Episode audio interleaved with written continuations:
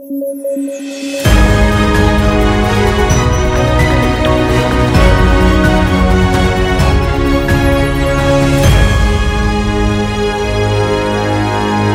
noches, yo soy Paolo Benza y esto es Debate, el podcast de coyuntura de sudaca.p. Hoy es 11 de febrero y como todas las noches estoy con Alexandra Ames y David Rivera para ver las noticias más importantes del día y hoy hemos vuelto a tener en el meollo de la noticia a nuestro expresidente Martín Vizcarra.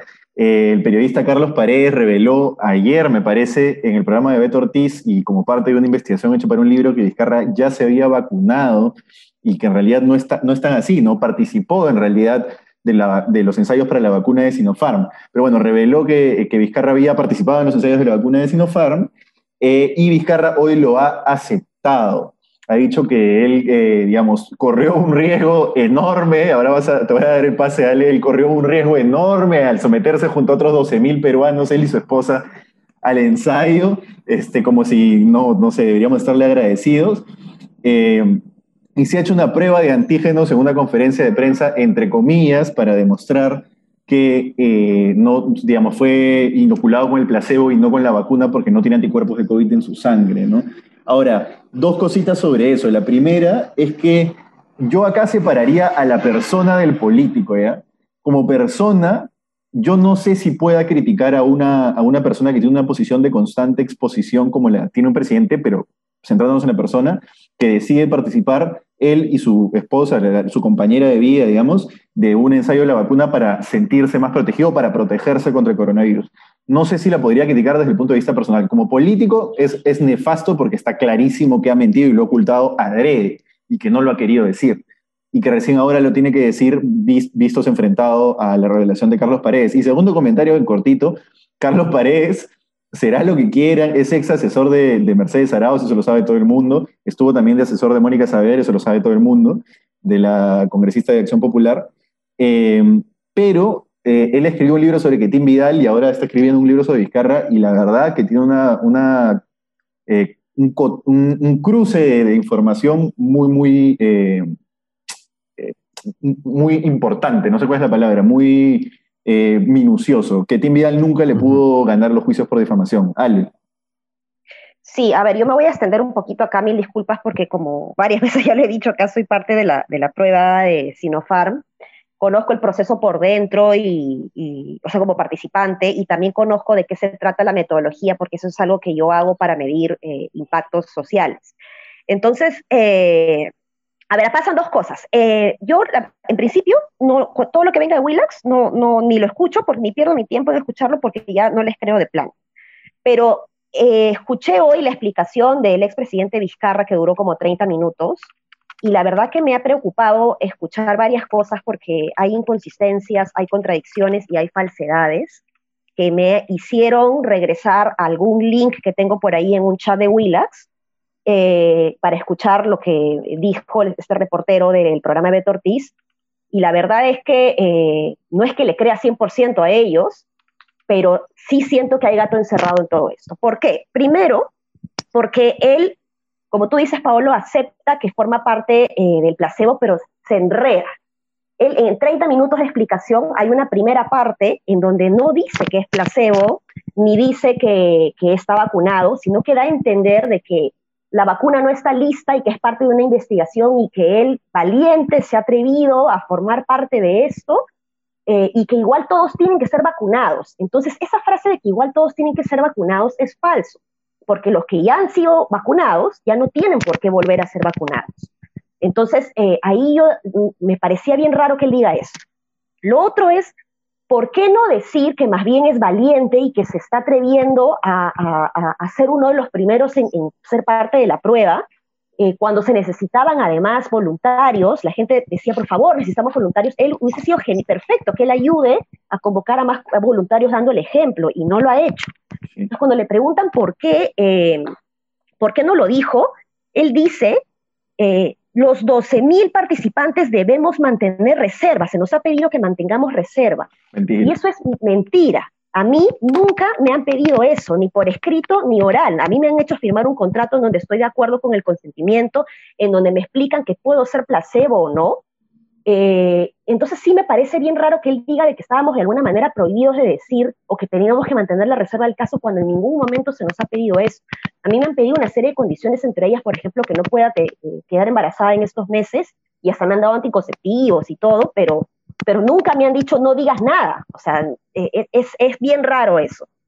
Entonces sí, sí me genera preocupación. Después le hacen otras preguntas de otros temas y luego regresa y ahí recién es que habla de, que hay un grupo que es placebo, pero nuevamente dice de que, eh, de que todos se tienen que vacunar de nuevo. Entonces, ese enredo a mí no me, no, me, no me gusta, porque no es verdad eso de que todos tenemos que vacunarnos de nuevo. Los que hemos sido vacunados ya no tenemos que volver a vacunarnos de nuevo. Entonces, sí me, me parece bien extraño. Y cuando él explica de que le consultó al Premier si se vacunaba o no y que el Premier dijo que no, yo me inclinaría a pensar que de verdad eh, los científicos chinos le han hecho el ofrecimiento de darle la vacuna a él y a su gabinete y que el gabinete ha dicho no, yo no quiero y de repente él ha dicho no, yo a mí, a mí se me interesa vacunarme, ¿no?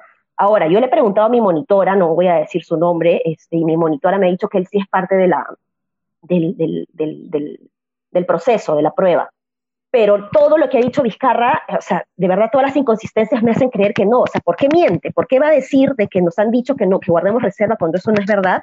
¿Y por qué se manda con una explicación de 15 minutos hablando de, de una especie de protovacuna en donde igual se van a tener que volver a vacunar porque eso no sirve y que es un experimento en donde están probando y donde él ha sido súper eh, honorable y, de haber sido súper valiente, como él dice, él mismo dice, yo, yo, yo fui muy valiente, ¿no? Él mismo dice eso, ¿por qué no lo dijo antes? ¿no? Entonces, de verdad que me, confunde mucho, me ha preocupado porque no, no es claro lo que, no, no guarda relación con lo que además a los, a los participantes se nos explica con bastante claridad.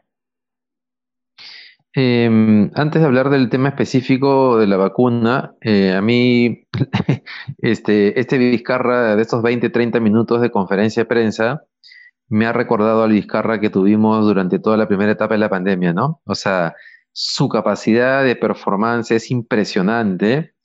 Eh, creo que si lo querían criticar y hacerle daño, tal vez le hayan hecho un favor. Si es que termina siendo cierto que recibió el placebo, este, creo que hoy tenido un nivel de exposición bien, bien alto y él habla con una seguridad impresionante, ¿no? Porque está clarísimo que mintió, por ejemplo, en el tema de la reserva, pero lo repitió como tres o cuatro veces y lo dijo con mucha seguridad, levantando el mentón, no como poniendo el pecho, digamos.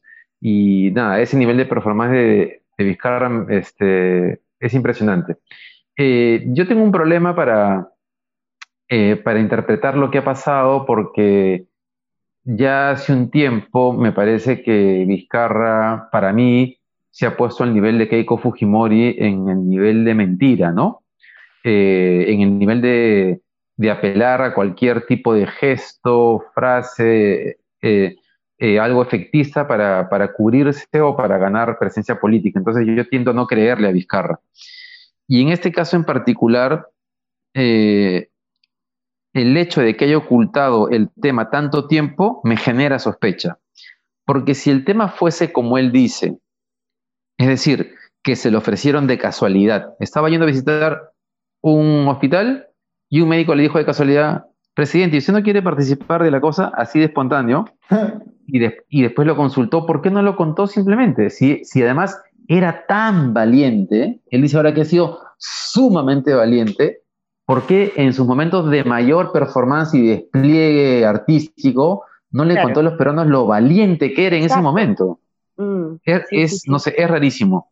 Eh, yo me imagino que el tema va a traer cola y que no va a quedar aquí. Este, y tal vez en los siguientes días vayamos a conocer, eh, vayamos a tener un poco más de información. Eh, nada, eso, eso solamente. Igual yo sí, yo sí vuelvo a insistir, digamos, como persona, imagínense ustedes, David, tú si es que tienes que salir todos los días, trabajar todos los días, exponerte, viajar, subir aviones, tratar con un montón de gente y te dicen, oye, tenemos esta posibilidad para que te pongas la vacuna, tú dirías que no. Yo no sé si, no, digamos, tendría que estar en esa situación para decidir, pero no, si, no sé si sea juzgable el hecho de ponerse la vacuna. yo no diría que no. El tipo es un mentiroso, es un mentiroso, ¿no? Sí, sí, sí. Yo no diría que no. Y es más, yo creo que los ministros deberían ser vacunados. Ojo, a veces la gente con su tema de animadversión a los políticos pierde la perspectiva de las cosas. Sí. pero los ministros están yendo a trabajar 12, 14 horas en espacios cerrados, en relación con muchas personas. Ya sé que no están en la primera línea de batalla, pero hay mucha gente en el sector público trabajando intensamente, por ejemplo, en el tema de educación para dar la continuidad de las clases. Entonces, a mí lo, perdón que esté saltándome al siguiente punto, creo, pero ya que los congresistas pidan esta cosa me increíble, porque ellos tienen reuniones por Zoom, básicamente, ¿no? Sí, pero si hay, mucho, si hay mucho funcionario público, no solamente los ministros, por ejemplo, en el MINSA, la gente está yendo a trabajar, yo he conversado con gente del MINSA que se ha contagiado de COVID, equipos enteros, el de comunicación, por ejemplo, de MINSA, muchos han caído con COVID. Mm. Y están yendo porque forman parte del equipo que está lidiando desde otro aspecto con, el, virus. ¿Por qué no ponerlos en la lista de prioridades? Yo no. O sea, Macetti debería haber sido vacunada hace rato ya. Por más que la critiquemos y que haya cometido errores y todo lo demás, ¿no?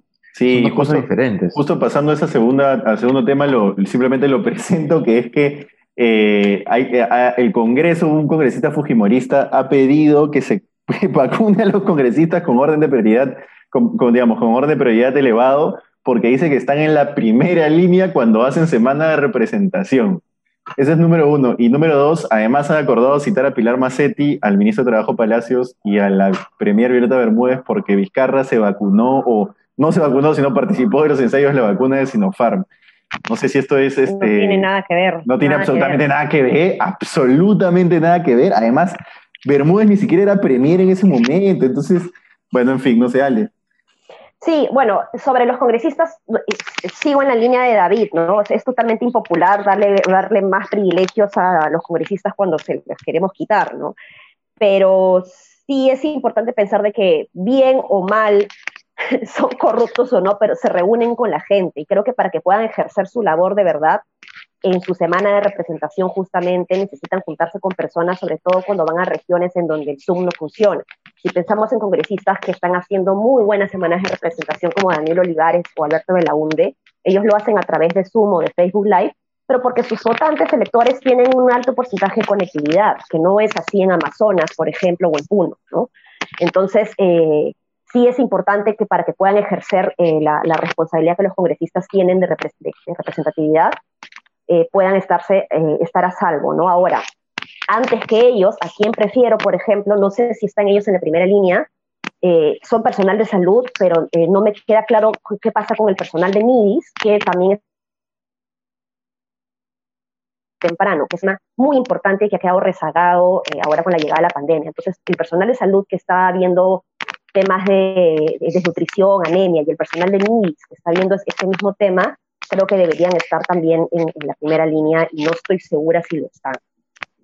Oye, creo que me dejé entender mal, porque, pero, pero ahora que lo has planteado así, ya, eh, Ale, replanteo. Pero yo originalmente decía que más bien, y, este, yo más bien no le daría a los ministros porque creo que hay mucho funcionario público que en verdad está más bien haciendo un trabajo no en la semana de representación, sino todos los días Sí, ajá, este, sí, Y, Así afinado, digamos, ¿no? Claro, por ejemplo, en el, en, el, en el MINSA y en el MIDIS debe haber mucha gente que está yendo a trabajar y que requiere la vacuna antes que los congresistas. Sí. Entonces, ya, ahora entra la variable de los congresistas que hacen semana de representación.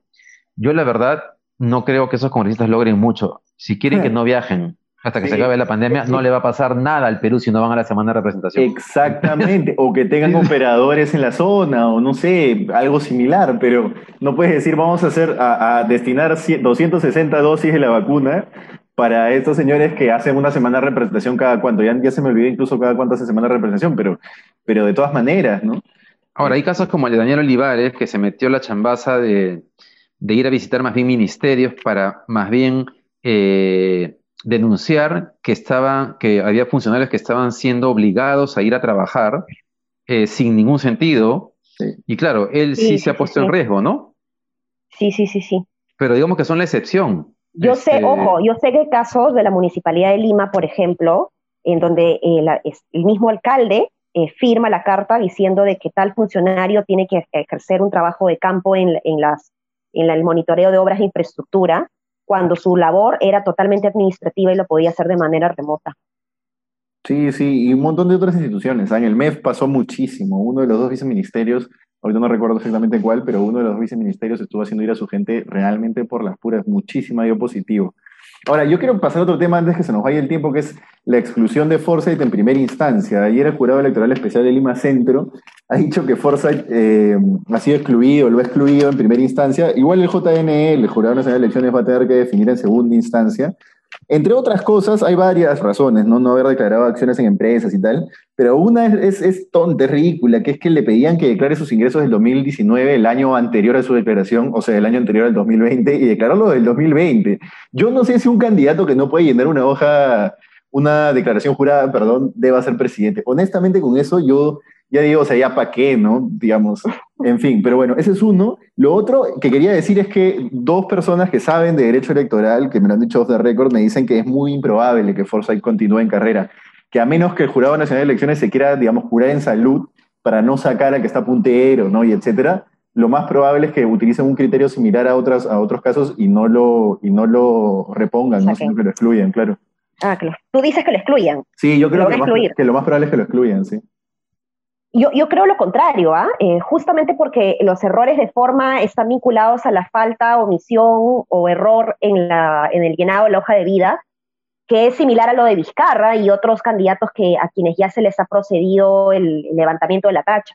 Claro, Entonces, tendría que considerar un error, Ale, pero ¿tú crees que eso es un error? Eso ya ni siquiera es un error, eso es, llamémoslo de otra manera, eso es un despido, eso es una incapacidad. Sí, sí, de acuerdo, pero, pero lo mismo ha pasado con otros candidatos a quienes se les ha levantado la tacha. Entonces, bajo el mismo criterio, no tendrían por qué excluir a George Forsyth, independientemente de si de verdad fue un error o, de si... Solo, solo un, comentario sobre eso, Ale. Creo que hay una diferencia, y es que eh, en, las tres o sea, en las tres empresas que ellos presentaron como inactivas ante SUNAT, eh, el problema es que...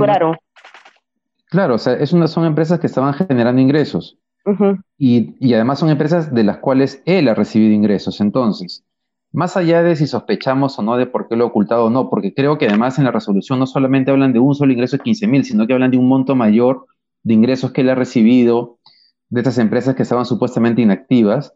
La pregunta que plantea Pablo es importante porque imaginemos que en una próxima campaña electoral, imaginemos que el Jurado Nacional de Elecciones dice no es argumento suficiente, el candidato puede seguir en carrera.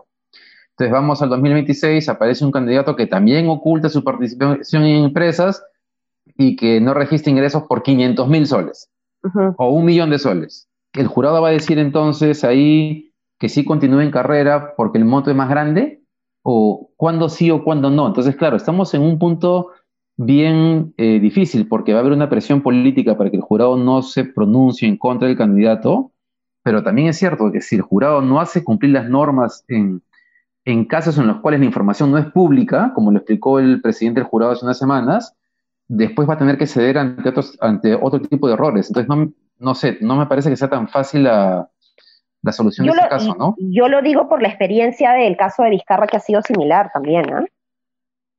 Yo no sé si ha sido similar, pues porque, eh, claro, en el tema no, en lo de Vizcarra no había ingresos, en lo de Vizcarra simplemente fue que no, o sea, que, o sea, que simplemente no, registró una, o una, una empresa ¿Y, qué más? Pablo, el tema de transferencia de acciones, creo, ¿no? Sí, una transferencia de acciones. Pero es, a mí me parece similar. Me parece similar no declarar o declarar inactiva una empresa en la que sí facturaste. Yo puedo estar de acuerdo en que por el lado de las empresas puede ser similar al caso de Vizcarra, pero por el lado de no declarar tus ingresos, yo también podría decir, ay, me equivoqué, se me chispoteó, pero también podría ser que no quería declarar mis ingresos del año anterior, sino que prefería declararlos de este año, ¿no? Entonces, no sé si eso va a calificar como un error. Me dejo entender. El problema es que si el jurado abre la puerta, después cualquier, los candidatos van a poder apelar a eso para decir, ay, me olvidé. Claro. O me confundí, no, pero lo que pasa es que también, Paolo, eh, yo, yo te juro que estoy totalmente segura que yo opinaría igual que tú si yo no hubiese postulado al Congreso el año pasado. De verdad que es horrible llenar esa hoja de vida. Está, mal hecha. Es más, estoy tratando de buscar el tweet que hice hace un año, justamente cuando me inscribí eh, para postular, porque le eh, al Jurado Nacional de Elecciones y le hago una serie de observaciones identificando todos los problemas que tiene eh, el llenado de la hoja de vida y no lo encuentro. ¿no? Después me cuentan cómo, cómo puedo hacer para ubicarlo porque no lo encuentro, porque ni siquiera ahorita en este momento me acuerdo todo lo que observé, pero sí me acuerdo el sentimiento de decir, Dios mío, o sea, qué horrible es esto, o sea, es bien difícil llenar esa hoja de vida. Sudé y estuve mucho más nerviosa que en mi examen de admisión a la universidad. Les juro que me pareció más yuca. Ale, ¿tuviste problemas para registrar la parte de tu trabajo e ingresos? Sí, sí, sí, sí, sí. Y de hecho hubo un, un- hubo un problema en el que casi me excluyen. Ya, Ale, pero, pero no, no registraste los ingresos del año, del año siguiente al que debías registrar, pues, ¿no? O sea, No, lo que pasa es que yo... un tipo de lo- problema atendible, ¿no? Lo que pasa es que ellos en un momento han llenado su hoja de vida, porque si lo han llenado, lo han hecho en diciembre, ¿no? Sí, claro, 2020. claro. Entonces tenía que haber llenado del 2019, Claro, porque no, no, el año no había terminado. Correcto. Pero a veces pasa que tienes a la mano el del 2018 procesado y no sé qué pasó ahí, pero ahí también yo, me- yo tuve una confusión bien grande también. Y, y no es, por eso te digo, o sea, si quieres dime que soy una pava, pero te juro que no lo soy. Y, de- y de verdad que sufrí un montón en el llenado, me confundí un montón, eh, renegué, pataleé, me asusté, me equivoqué. Felizmente detectamos a tiempo el, el error, y, y porque si no me hubieran excluido, te juro que me hubieran excluido y era un error totalmente involuntario. Oye, y un comentario cortito que esos votos, si que Forsyth finalmente sale, esos votos de Forsyth van a ir a, ¿a quién? A Keiko Fujimori, me imagino, a Urresti, una de esas dos. Pucha, yo creo que peor, ¿ah? yo creo que al gordito de Lopus, ¿ah? Oye, pero yo no, yo, yo no creo eso. Yo, yo creo que ahí siempre te- tenemos a pensar de que hay una lógica ideológica detrás de la votación. Recuerdo que en la última encuesta Es del. IEP, el 20% del voto de, de Forsyth era gente que se consideraba de izquierda, o 30 creo. Y había Ya. otro 30 que se consideraba de derecha, o sea, en realidad puede pasar cualquier cosa. Digo, puede ir para todos lados, ¿no? Este, tal vez sea que no quiero que suba, Rope- eh, que suba López Aliaga, pero Sí. diría que no, a que no hay una cosa muy directa, ¿no? Hacemos, Sí. hacemos votos, ya que esto es un podcast de opinión, hacemos votos para que no vayan a, a lo que, a, a lo Para que, que no vayan a López llamado el gordito. Bueno, Ahora, tengo amigos de derecha, tengo amigos de derecha en chats así, que comienzan a preguntar por López Aliaga. Sí, en sí, un sí. chat del colegio de mis hijos también. La gente está como loca buscando cuál es el candidato de derecha que los represente y como no hay nada claro, sí, sí. comienzan a mirar cualquiera que hable de inversión privada, crecimiento, eh, liberalización, simplificación de trámites, les encanta. Sí. Oye, un tema cortito porque llevamos 22 minutos, un comentario cortito. Había una polémica en La Libertad porque un juez eh, dio una medida cautelar para que un paciente que había sido calificado como prioridad 3 para entrar a UCI entrara a UCI y, y finalmente le dieron la cama según la República, solo que tuvo que, eh, sus familiares tuvieron que gestionar la compra de un ventilador privado y contratar a una persona para que se lo opere. ¿Qué opinan ustedes? Yo no sé, a, a ver, es para mí es un presidente nefasto, pero nuevamente volvemos a lo mismo que con Vizcarra. Es, es tan terrible lo del COVID que no sé si a los familiares se les puede criticar, al juez tendría que criticársele terriblemente, ¿no? Pero a los familiares quizás no. Sí, yo creo que el juez haya cometido una irresponsabilidad y no creo que lo haya cometido de buena fe. Yo creo que ha habido por ahí algo O de... sea, gratis no ha sido, dices. Exacto. Sí, sí, sí. Sí. Este, y eso también podría aplicar inclusive para las vacunas. Por ejemplo, mis papás que son mayores de edad, yo podría hacer una medida cautelar en este momento y decir, ¿por qué lo van a excluir? Mis papás también son prioridad. Eh, Constitucionalmente todos los peruanos somos iguales ante la ley, así que pónganle la vacuna a mi papá primero, ¿no? Pero no es así, pues, o sea, todos somos, somos iguales ante la ley, nadie puede quedar excluido de este derecho, pero dentro del de el esquema de la gestión de la política pública establece ciertos criterios de priorización y bueno, los criterios de atención en la salud son muy lamentables, ¿no? Y tener que poner a, a una persona en nivel 1 de prioridad o nivel 4 en función de las probabilidades que tienes de morir o de sobrevivir es muy triste, debe ser muy triste, no soy médico, pero debe, no debe ser algo fácil, pero es una decisión que finalmente se toma en base a la evidencia o en base a la ciencia, ¿no? Entonces, este, están yendo en contra de eso.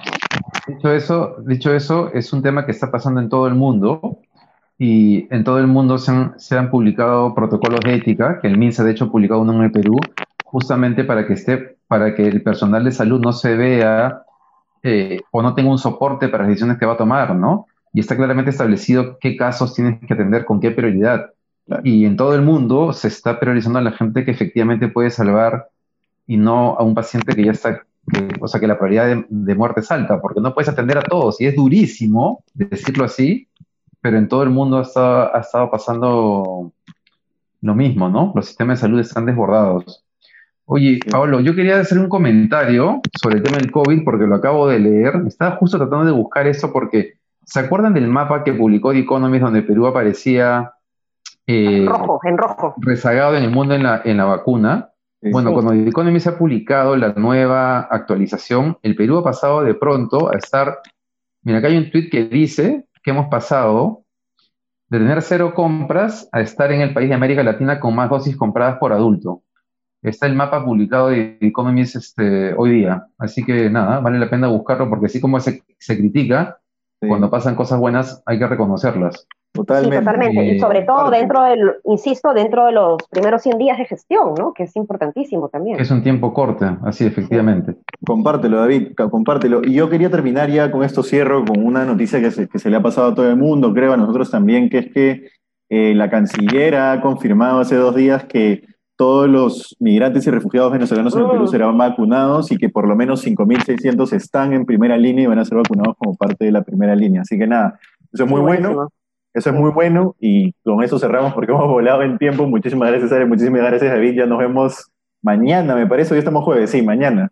Mañana viernes, nos vemos. Mañana nos vemos. Hasta mañana. Chao, chao. Mañana. Chao, chao.